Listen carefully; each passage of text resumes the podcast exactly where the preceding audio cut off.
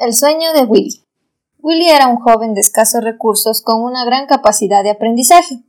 En el colegio sus compañeros eran de clase social muy alta, que se burlaban de él y recibía comentarios como Eres un pobretón. Willy, qué feo eres. Eres un loser. Su sueño era ser un científico muy reconocido y cuando terminó el sexto curso se ganó una beca para estudiar en una de las mejores universidades, Harvard.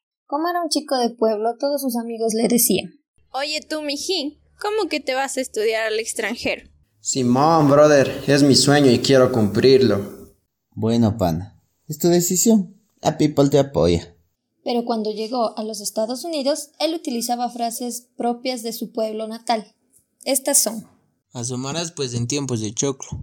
Acolitarás. Achachay, ve. Después de un tiempo de estudiar en esta universidad, comprendió que sus frases no tenían aceptación con la gente que le rodeaba.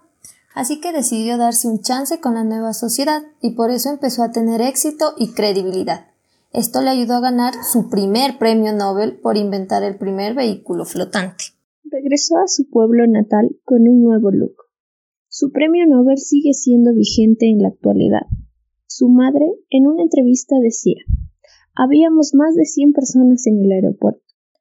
Willy regresó al colegio donde estudió, pero ahora con el puesto de director se encuentra nuevamente con sus compañeros. Ellos le piden disculpas y llevaron una amistad duradera por siempre.